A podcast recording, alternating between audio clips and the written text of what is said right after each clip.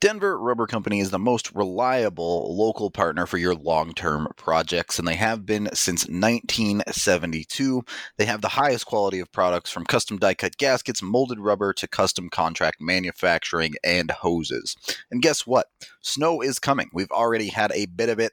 We always get a ton more through February, March, and April, and the Denver Rubber Company has you covered when it comes to anything snowplows. They can cut to size and pre-slot most snowplow rubber, and the blades can be cut to any length and slotted for mounting to meet your exact specifications. They make a bunch of awesome stuff as well, including things that go inside of bulletproof vests to help stop bullets. They are loyal only to the people, just like us here at DNVR, and you can purchase products for yourself and, of course, buy bulk at a fantastic rate. Be sure to check them out today for your snowplow needs. You can reach them at 1-800-259-0010 or visit them at drcfirst.com/DNVR. And Cole gets another good righty and another right by Cole, a left by Cole this time. Tipped in front by Mika Rantanen. He shoots and scores. Nathan MacKinnon. Cole J.T. Comfer. 877 goals now. Gabriel Landeskog. Collective hugs. 29 and 92. Save made by Grubauer. Move over, Picasso. This piece of art is by MacKinnon. My goodness gracious.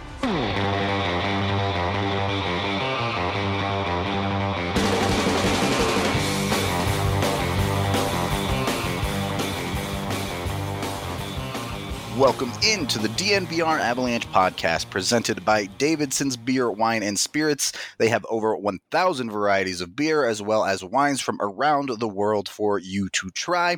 And for the next couple of days, they are still offering you 10% off when you use promo code FIRST10 on their app today. You can get 10% off $25 or more through the end of January.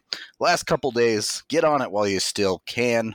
Let's get into this show now. I'm Nathan Rudolph. He's AJ Hafley. We answered a lot of your questions the other day, but we also got a few more questions on thednvr.com that are probably going to take a bit lengthier to answer. So we wanted to save those a little bit and kind of make its own show about it. Specifically, the first one we're going to be answering comes from Nix907, and he asks, what do you think Team North America would look like if they made one right now? This referring to Team the Young Guns of North America from the last World Cup of Hockey. Is that what it's called? I think so. Yeah. We did make one clarification here. We did 23 and under for this team, not under 23, mostly because the 23 and under team might actually be the best team in that whole tournament based on what they have available here. So AJ, let's jump into it. I mean, obviously, there are a couple of very, very easy locks to put on this team. Connor McDavid, Jack Eichel, and even I think Auston Matthews. Those three are written in pen pretty much. I had my first line was Kyle Connor, Connor McDavid, and Mitch Marner. Sure. That you're getting wingers in there as well. Perfectly comfortable with that. Yeah, and then my second line was Matt Tkachuk, Auston Matthews, and then I moved Jack Eichel to the wing. I mean, as you'll see as we get a little bit deeper into this, this team has like 8 centers, so a couple of them had to get moved to the wing because turns out in hockey when you're the most talented player, you usually play center. Yeah, you play in the middle of the ice. So a couple guys had to get moved around. Totally comfortable with McDavid, Marner, Connor. Getting Matthews, Eichel, and Tkachuk is a little bit interesting.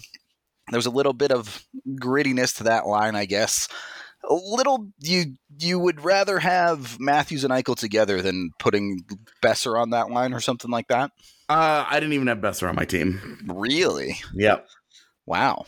And that's 100% because of the center depth. Definitely fair. I mean, you end up having to put a ton of guys. I'm sure we'll get into coming down the center list. Probably made your team. I know made mine. Braden Point, Travis Konecny, Matthew Barzal. That's my third line. Yeah, there you go. 3 more centers. Yeah. So I put Konecny on the left and Barzal on the right.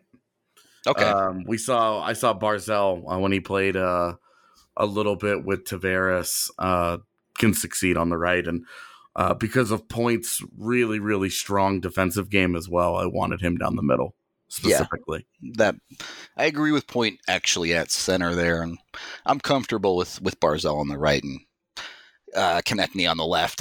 When it gets to those super teams, we see that those kind of moves all the time. You just ask the guy which side they're comfortable on and they make it work, basically. Definitely. So not too many wingers, or at least natural wingers, on this team. How did you round out the fourth line then? Did Dubois make it or somebody like that? Yeah, I had Dylan Larkin on the left, and then I moved Dubois into the middle again because I like the two-way play. Yep. And then instead of Besser, I put DeBrincat. Okay. Yeah, that's pretty fair. The goal scorer type, to say the least. Yeah, and like they're kind of the same dude, the same archetype of guy, Besser and DeBrincat. Right. I just preferred DeBrincat for the situation. I'm not going to argue with you on that one. It's basically a coin flip. And that's the fourth line of this NA team. So yeah. Kind of a little bit insane. Who was your scratch then? Jack Hughes. Okay. I mean, I think I'd probably put Besser as a scratch over Hughes, to be honest. But you could easily talk me into that. I wanted the extra defenseman, so I went with AD instead of the other forward. Two forwards, yeah. But had I had the extra forward, it would have been Besser. No, there you go. I'm pretty comfortable with that. Snubbing Nick Suzuki, and Robert Thomas to Thomas, get Hughes on there, but I strongly consider Thomas. I did not consider Nick Suzuki. Fair. I would have considered Kirby Dach over Nick Suzuki. No. So Kirby Dach wasn't getting anywhere near this team for me. Yeah. Not to say he's not a very solid player, but just doesn't quite have the production, I don't think, so far. Yeah, I mean, I guess also when does this game get played would be a good question. That's true as well. Excuse me. Yeah, if it's like tomorrow versus the end of the season or whatever. Yeah. Yeah. So I was kind of projecting, like, just in my mind, I was thinking about it being played in September. Yeah. And assuming these guys are all still eligible, of course, because, you know, yeah, I wasn't going to go on the old side. Looking up 9 birthdays just to make sure that this fake roster fit the rules. Sorry, he's 24 on September 2nd. You can't have exactly. I was not messing with that. I was like, no. Happy to do this. Like, happy to put together a roster and see what it looks like. It's all for fun, but I was not going that deep. Well, sometimes what helps putting a roster together is some Breckenridge Brewery. Nice. The official beer of DNVR. They have their brand new Mile High City beer, which, if you are listening to this early enough on Thursday, there is a watch party with the Nuggets guys coming up tonight, where that beer will be out there. You'll be able to get it and try it for yourself. Highly recommend you get out, enjoy the party, have some of that Mile High City Breck beer. Or if you can't make it to that, you can find Breckenridge Brewery and their normal beers at your local liquor store. Highly recommend you check that out as well if you haven't already. It looks like they're even starting to get the Strawberry Sky in across the country. I've heard people found it in Arizona and Omaha, so... Yes. If you haven't had the chance to try it yet, get the Strawberry Sky as AJ drools over it a little bit. Moving on to the defensemen, things get a lot tighter on the defense with only 6 starting spots open. The first 2 are the ones everyone knows is coming right now, right here. Cale Makar and the man who has to be mentioned when you say Cale Makar, and Quinn Hughes. Yeah, I have them as the top pairing, if only because that would be insanity. Insanely fun to watch. No kidding. I'm not worried about defending, clearly. You're going forward with that D pair, that's for sure. I mean, put them on the ice with Kyle Connor, Connor McDavid, and Mitch Marner. Yeah, I think that might break the space-time continuum, like, or something. Honestly, like, the rink just isn't big enough. There's only one puck. Just a bunch of blurs skating around the ice. Straight up, man. Like, it's just... Now I'm a little sad that this is a fake roster. Yeah, I mean, It sure would be fun. I'll put it that way. I think the idea of that, this whole team in general at the first World Cup, was very smart from the NHL. Yeah, to put it together. That's what everybody remembers. Right. Nobody cares who won. Nobody cares that like Team Europe made this weird run to the final. Everybody remembers watching Team NA and just being like, oh my God, the future is so fast. This is what hockey is supposed to look like. Yep. Memories, man. So you have the young guns pair of Makar and Hughes. And then, at least for me, I had kind of, it's weird to call a team with a bunch of 23 and unders a veterans pair, but when the pair is Zacharinsky and Aaron Ekblad, yep, that's about as veteran-y as this team can get for a pair of defensemen. So yeah, and honestly, like there's a temptation to mix them. Yeah, sure. But I really wanted Hughes and Makar together just because, yes, please. Well, I mean, it's like any team, if you put Hughes and Makar out there and for whatever reason it just doesn't work. Here's an Ekblad to stabilize you. Like I guess we gotta switch it up with another top pick. Right, exactly. So I think those two pairs are pretty straightforward, honestly. Mm-hmm. It's the third pair where things could get a little bit interesting. I had Thomas Chabot and Charlie McAvoy. Okay, I did the Homer thing. I took Chabot and Gerard. I wanted a little bit more. I wanted some defense, and I wanted just a touch of size. I mean, I think Chabot has enough size. Defense, yeah, a little bit. I can see that, but and I also the two extra defensemen. I mean, I kind of went Homer. I put Sam Gerard on my team too. Yeah, but I had him and Jacob Chikrin as guys that could rotate in. No love for Adam Fox. What's Adam Fox do on this team that we need? He's not playing he's not playing on either any of the power play units, and he's not a good enough defender to play on a PK unit. So Adam Fox makes no sense for me. Yeah, as an extra D, I don't mind him. It's a pretty easy fill-in type situation, but I'd be perfectly fine with Chikrin as well. So I wanted an actual defender, and that was where I also just don't like Adam Fox. I never have. Fair enough. I mean, at least you didn't put Carlo on the team. I can live with that. No, and I resisted the temptation to put John Marino on there. As good as his first half season in the NHL has been. Yeah. Like there's a reason I can buy the Hughes Makar hype, right? Like these guys have been dominating everywhere they've been their entire lives. Not the case with John Marino. So I want to see a little bit more before I go all in on that one. But I guess it says something that I at least considered him, right? Like compliment to him. That I'm sure that will mean a lot to him today when he listens to the show. As he always does, of course. Avid from listener. Pittsburgh. Yep. I mean, he's also 22. As his first year in the NHL, it does make a little bit of a difference there, I think, especially when you're looking at guys like Ekblad and Werenski, who have been in the league, Ekblad since he was 18.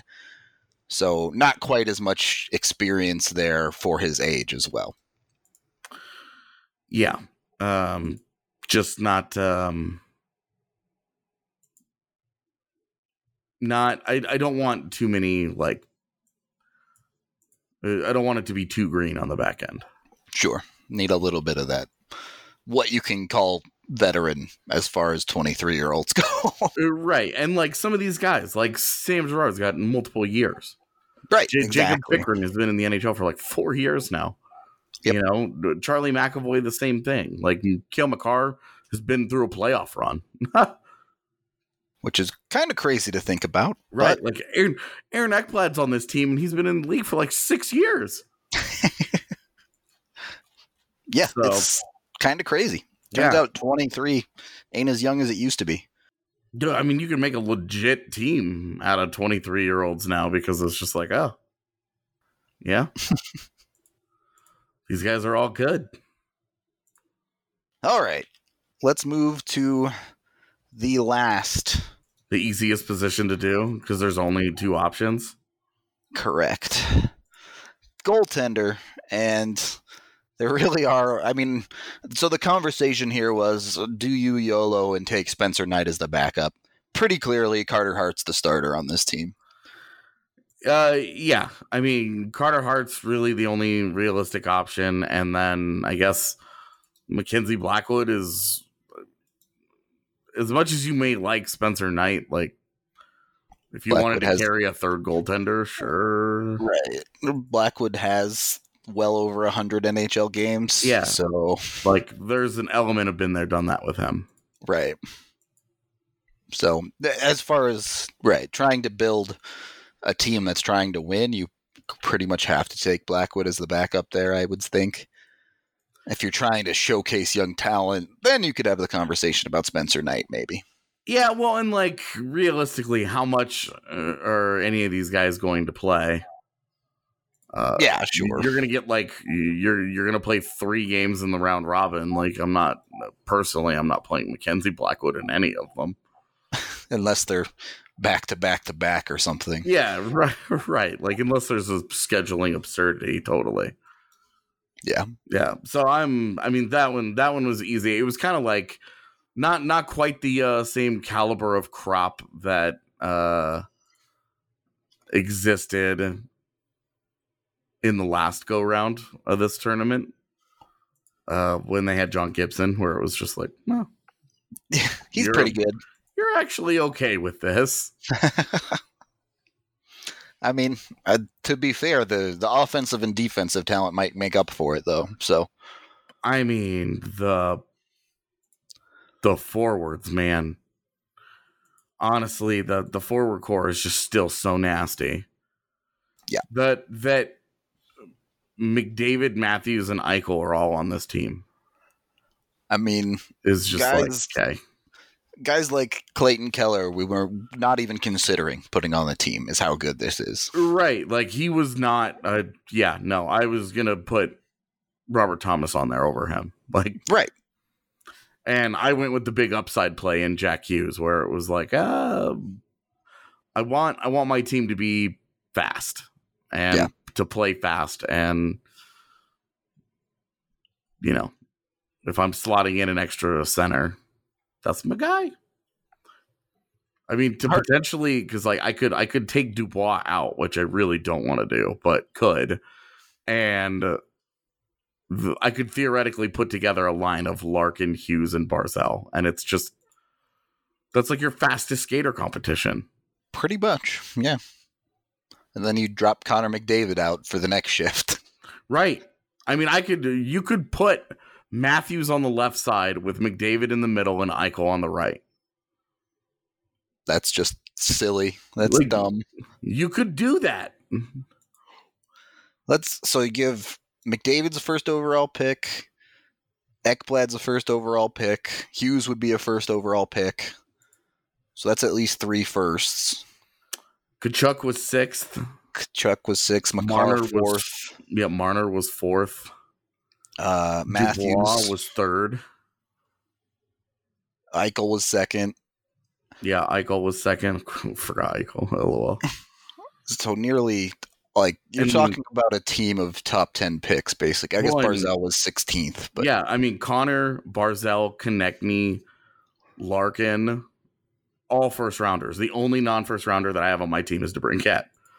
And if I'd replaced him with Besser, it would be an entire team of first rounders. So. What did we learn, kids? Don't mess up your first round pick. Keep your first round pick, right, San Jose? All right. Well, that was such an evil, like, devious laugh. Little, like imp laugh, yeah. You're absolutely enjoying their misery. I mean, a little bit. I enjoyed it a little bit after Game 7, you know. Yeah, I'm with you. You know the Sharks have been good basically their entire existence. At the beginning, were they? Yeah, they did not. It was like a couple of years of your typical expansion, yeah, and then And then it was like, all right, we're good for 25 years. And like they'll randomly miss the playoffs once here or there, but otherwise always in it. That's, I don't know. I guess that makes some sense given that they've had a lot of their players for an eternity. Now that they've lost Pavelski, but they had Marlowe as well forever and Thornton forever. So their core had remained intact for over a decade, really. They've missed the playoffs 6 times in their history, and 4 of those were in their first 6 years. Lots of playoffs, no cups. Yeah, which they're the example, right, of we feel like the Avs are on their way to something special, something big, but you're not given anything in this league. Right.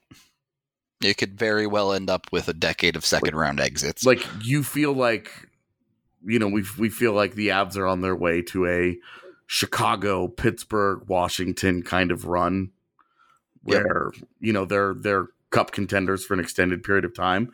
You could just as easily be San Jose. It's razor thin, the margins in this league, but if you're not as high on Team NA as we are, nice. Mile High Green Cross can get you there, and these guys have an experience that you won't forget. Mile High Green Cross has award-winning products. You can head down to their store and sign up for their loyalty program. When you do, you'll get 20% off your entire purchase once every single month, and they are even hooking up people that are already in their loyalty program. All you have to do is mention DNVR to get that 20% off your entire purchase. So you're all set there. They have pretty much everything you could need, from $99 pre-pack ounces to V3 oil bulk deals, $5 for $100, or 5 cartridges rather for $100 there. Mile High Green Cross has out the door pricing. If you don't have cash, no big deal. They accept hyper as well, and they're extremely quick and professional. They can get you in and out in just a handful of minutes. They have their convenient location at 9th and Broadway as well, so you can swing by anytime, get what you need, and go about your day. Once again, sign up for their loyalty program to get 20% off once a month. Second period of the DNVR Avalanche podcast, presented by Davidson's Beer, Wine, and Spirits. I'm Rudo. He is AJ. We talked about Team NA. One of the players we did not put on Team NA, despite potentially qualifying for it, was Tyson Jost. And we got a question from David, who asks, with Colorado's up-and-coming cap crunch in the next few years, extensions for Landy, Makar, Grubauer, potentially more, is Jost's slow development / lowered ceiling really that bad? As a serviceable bottom 6 player and getting paid like it, it doesn't seem terrible, no matter what Sakic ultimately decides to do with him. I think this is actually a really good point.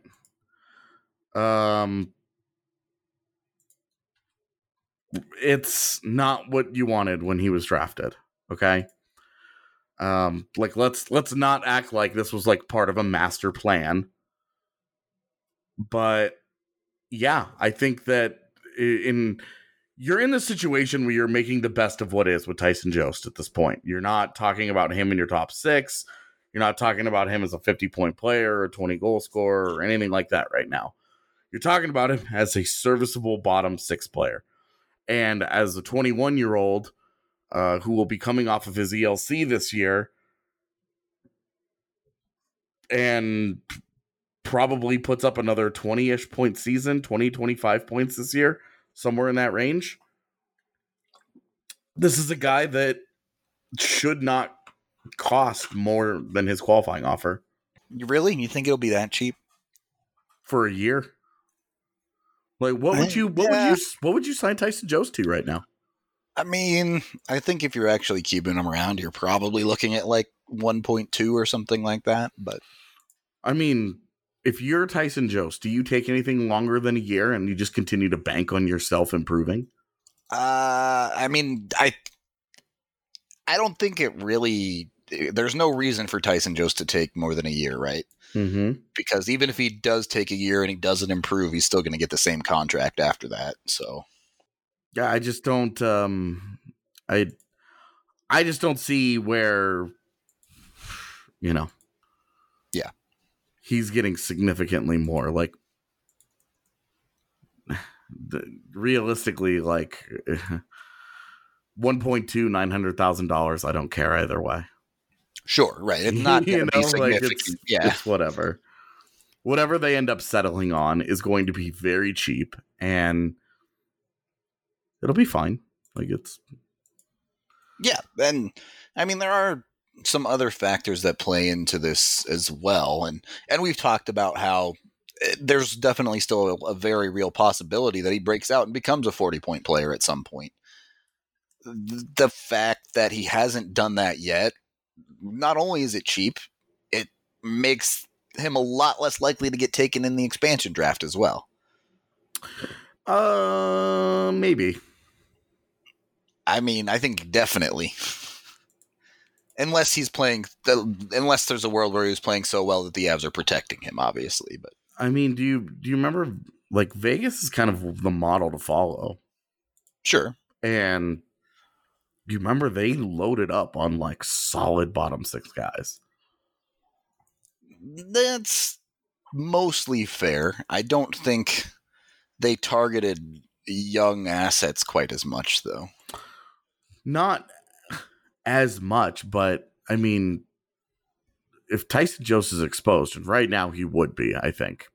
I would be really hard pressed to replace anyone with him. Yeah. Yeah. You're talking about next year.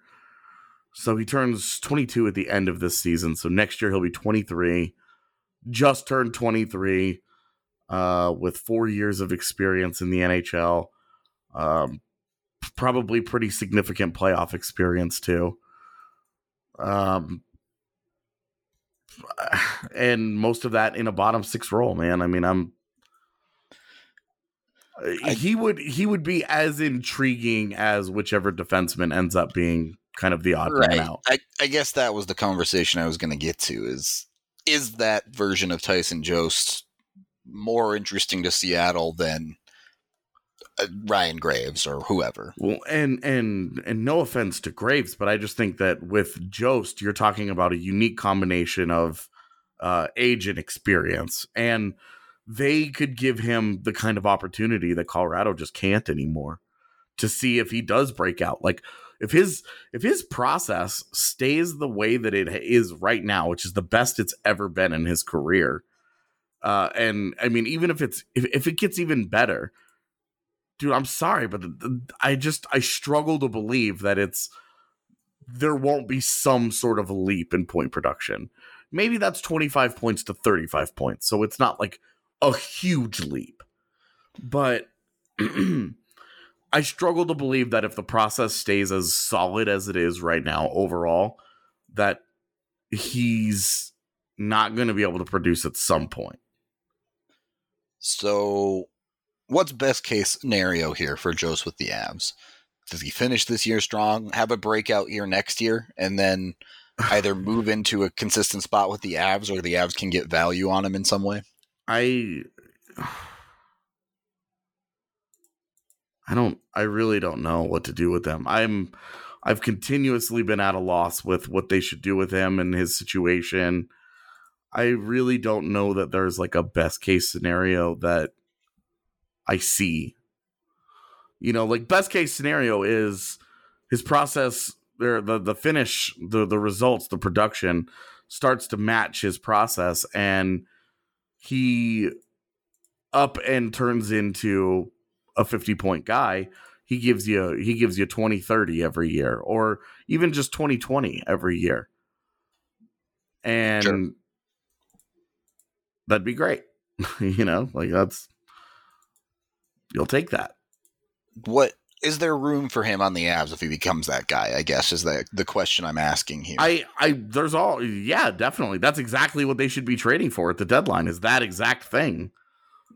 But I just don't. I don't know that the Avs can afford to continue to give him time to become that guy. He needs extended top six opportunity. The Avs are trying to win games, and this is where their shift in attitude specifically is going to hurt him, because his development on it's just taken longer. Yep. And that's just the reality of it. if he was showing nothing as an NHL player, then it would be easier for me to say just move on. But I can't shake the feeling that they're going to do that, and it's going to look bad and down the road. Well, and we'll know the context of it wasn't going to happen here because they couldn't give him that time anymore. But yeah. It's man, they're in a just a bad spot with Tyson Jost.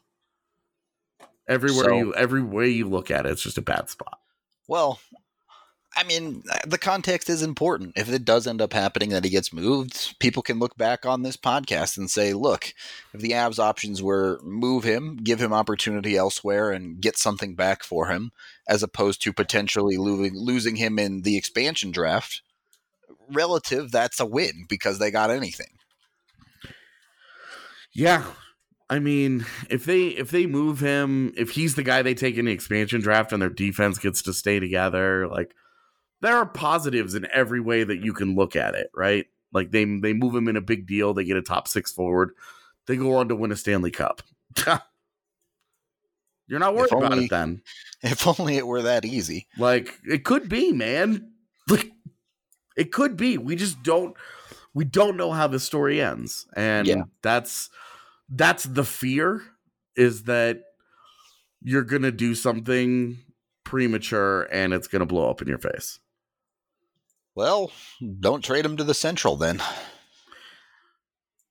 Definitely don't do that. I don't know where he would go in the Central. That would make sense. I guess Minnesota. Yeah. If you're trying to get like Zucker or somebody out of there. Yeah. Go and get Jason Zucker and Matt Dumba. Well, I mean, it might be worth it if you're getting Dumba on the comeback. Or, you know, Jonas Brodin. Like, solid, steady, boring defender. But he's young and signed. Yeah. So, anyway. Just like everything else, context is very important. This will not be the last time we have a Tyson Jost conversation. No, I'm sure, you know, come our trade deadline pod next week, we will be having it again. Yeah, the Joe situation persists. Yep. It's just the one unique piece on their roster where how does he fit as a player? How does he fit as a trade piece? Like, it's all... It's a lot of different jagged edges. Yeah. That's a good way to put it. A lot of jagged edges. So, over time, I'm sure everything will reveal itself. But for now, there's still a lot of question marks surrounding Tyson Jost and the future of the Avs, not only bottom six, but top six as well, with that trade deadline approaching. So, keep it tuned into DNVR for that. I'm sure we will have plenty of episodes over the next couple of weeks covering it. For now, we need to wrap up this second period. And AJ, if the Avs do acquire a significant piece at the deadline, what would it be? Game-changing. It would be game-changing. So now it's time to tell you about Strava Craft Coffee, the CBD-enriched coffee that has really changed lives. Their CBD coffee has taken away long-term migraines, back pain, arthritis, IBS, helped decrease anxiety, you name it. And the CBD is all natural and not psychoactive. The coffee is rich and tasty, and we couldn't recommend it more to our listeners. As Strava says, drink deeply, live fully, and don't trade your first-round picks. Check it out for yourself today and receive 20% off when you use code DNVR20 at checkout, and you'll get it shipped straight to your door. Third period of the DNVR Avalanche podcast, presented by Davidson's, with Rudo and AJ here. The Avs finally got back on the ice for a practice today after a very long hiatus, unless your name is Nathan MacKinnon, who played at the All-Star game and naturally was not at practice because of that. But for everyone else, they suited up, got back on the practice rink, and the first thing everyone noticed was they were now wearing blue pants and blue gloves, and then the gloves also had a little weird white stripe on them as well. The assumption here is that these are the pants and gloves for the Stadium Series jersey, And if you're asking me, they're just as ugly as the jersey, so it fits in appropriately, I guess. Agreed. Well said, sir. So it might be an ugly sight to see at the Stadium Series. That's all I have to say about it, really. We got our first email today about the schedule of events that we get to go to as media. And all it was parking instructions. And I was like, so at some point, do we actually like do something? Is there media availability? Like, what's the point here? There didn't seem to be much of one. So we're still waiting on stuff that we can actually do. Have to do. Yeah. Well, I'm sure it'll come soon enough. I hope so, at least. I mean, there's some things on here. There's media access and whatnot. They give us some times. I don't know what it's actually will be for. Right. Who knows? We'll not get to much of anything. They'll finally force MacKinnon into the jersey and have people take pictures of him, probably.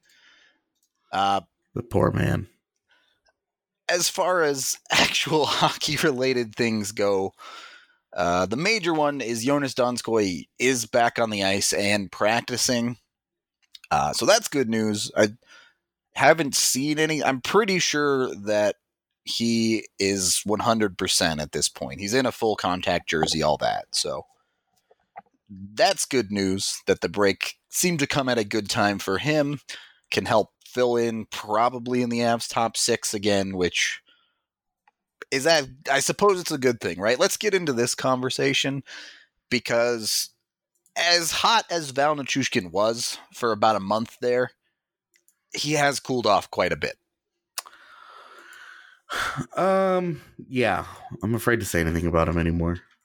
Because you know he's just going to go off again. Yeah, because you never know when it's just going to be Splashtown USA with that guy. And, you know, he goes off. Because October, 1 point in 8 games. November, 4 points in 14 games. December, 9 points in 14 games. And then January, 3 points in 8 games.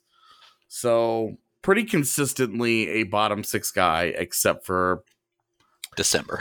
That and even in December, it was like a 8 game stretch where it was just like, what the hell is going on?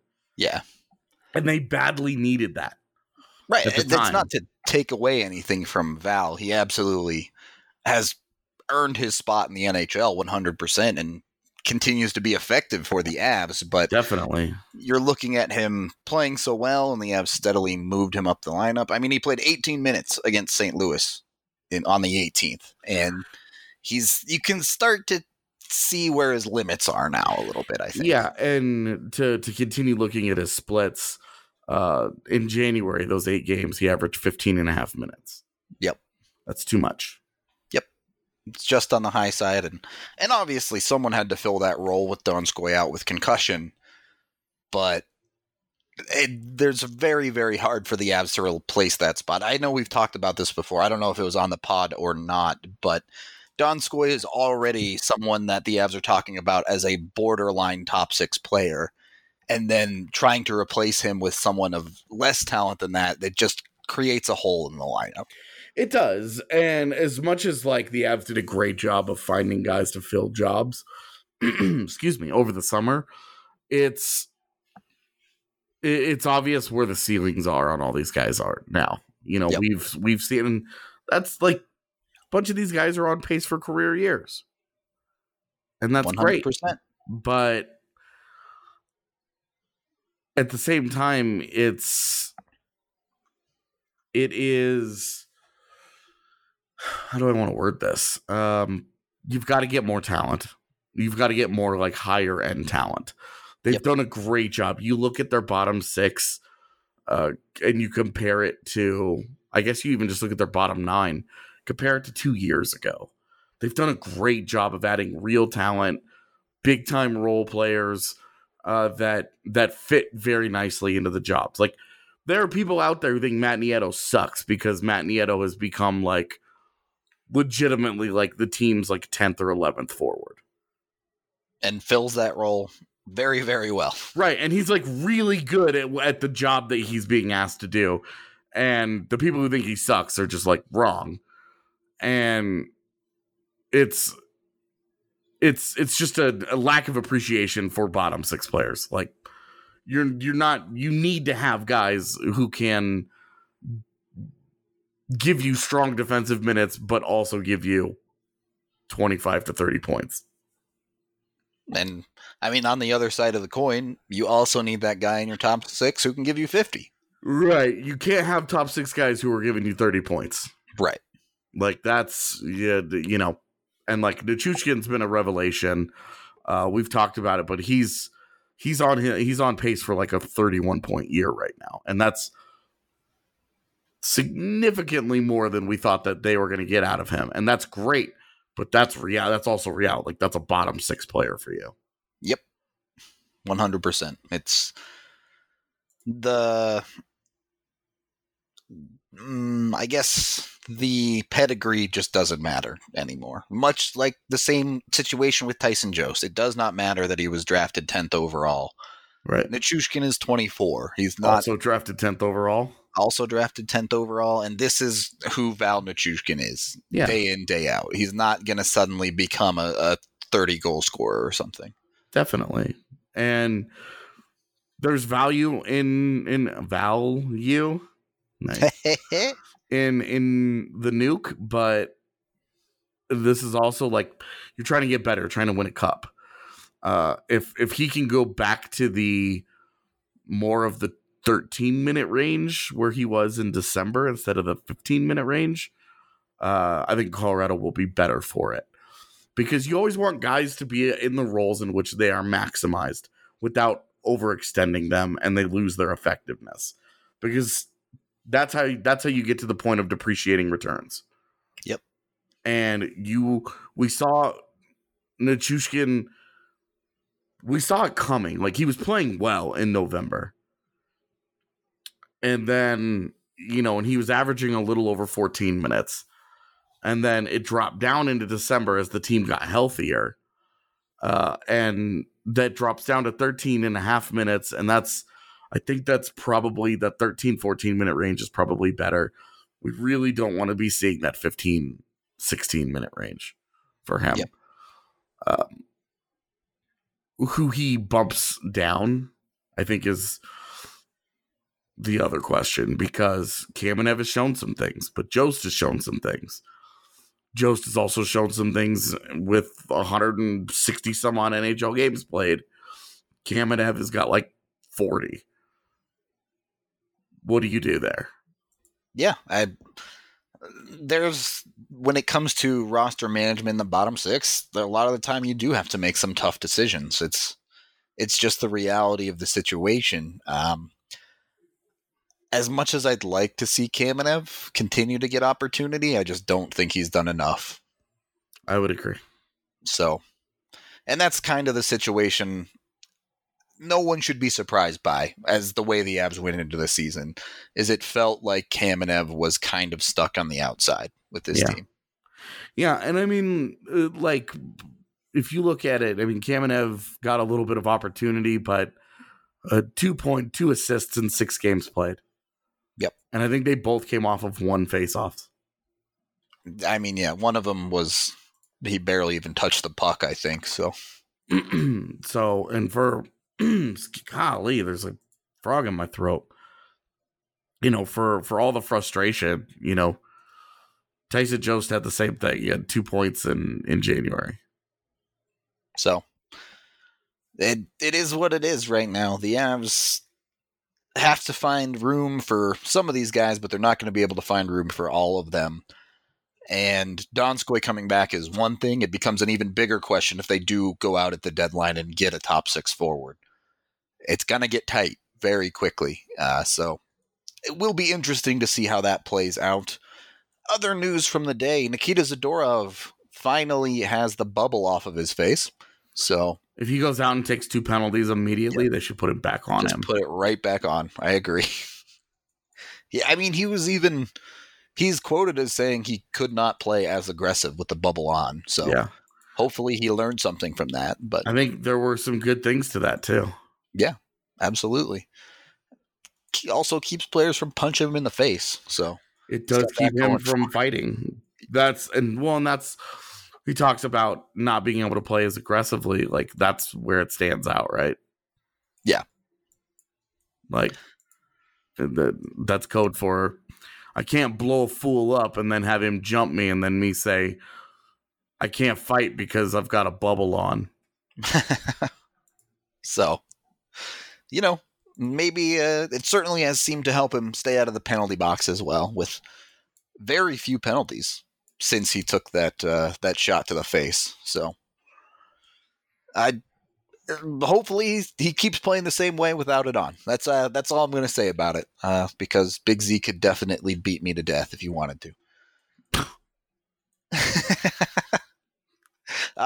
Yeah, I guess that's one way to look at life. Yes. Good point, my friend. He's got 8 inches on me and probably about 100 pounds. Maybe not quite 100 pounds, but a good like 60 pounds. So, it depends. Are we going off how much he actually weighs or how much NHL.com says he does? I was going off actual weight because, well, you know the quote. That's all I got, AJ, unless you have some final thoughts on the Avs getting back on the ice here. That should have been our nominee for Quote of the Year for the Goaties. Was that this year or was it 2018? Well, it wouldn't have mattered. Nobody would have been able to tell the difference. Fair enough. It's the fun part of being on the hockey beat, man. We just tell them things and they believe us. That's true. Nobody knows anything about hockey. It's the best. That's why, like, one of the first episodes of TDSB, somebody was like, who knows all the sports the best? And they were like, well, the guy who knows hockey has a huge advantage. So that guy. Nice. All right. Yeah, that was fun last night. The go-to. Yeah, the super everyone in the room. It's always a good time. Yeah, if you sat through all of those, we love you. If you didn't, we still love you, but you should definitely at least take a peek at them. Especially like the last handful; those were the best ones. Yeah, definitely. Once everybody started, everybody got like 2 or 3 beers in. It got a little rowdy. Yeah, and then bad voting started happening. People were angry. Just saying. All right. Well, we can go ahead and wrap up our show there. As AJ said, highly recommend you check out the Goaties video if you have time. It was great. Yeah, the Avs are back on the ice, so that's good news. First game won't be till the weekend, but we will be back tomorrow, be it trade deadline talk or anything else Avs related. So thank you for listening, and we will talk to you then. We believe Piper is the best because of their professionalism, because of their capability, because of their integrity, and because of the relationship we have built over the last year and a half with several of their key managers. Piper Electric has been a part of the Denver community for over 35 years. Their reputation of being fairly priced, trustworthy, and dependable has allowed them to become one of the best Denver electrical contractor companies in the market. Sometimes customers will ask us if we know of somebody who can be their regular electrician, where they could call for anything from a small job to something much larger, maybe a remodel. And so we certainly have referred people to Piper and Piper to them. From residential, commercial, and industrial, Piper Electric can handle all of your electrical needs. They've done actually everything from repairing a small wiring situation with a circuit breaker panel to adding additional circuits, adding parking lot lighting. So really, they have become a one-stop shop for all of our needs. If you call today and use the promo code BSN, you will get $25 off your next service call. That's 303-646-6765 or go to piperelectric.com.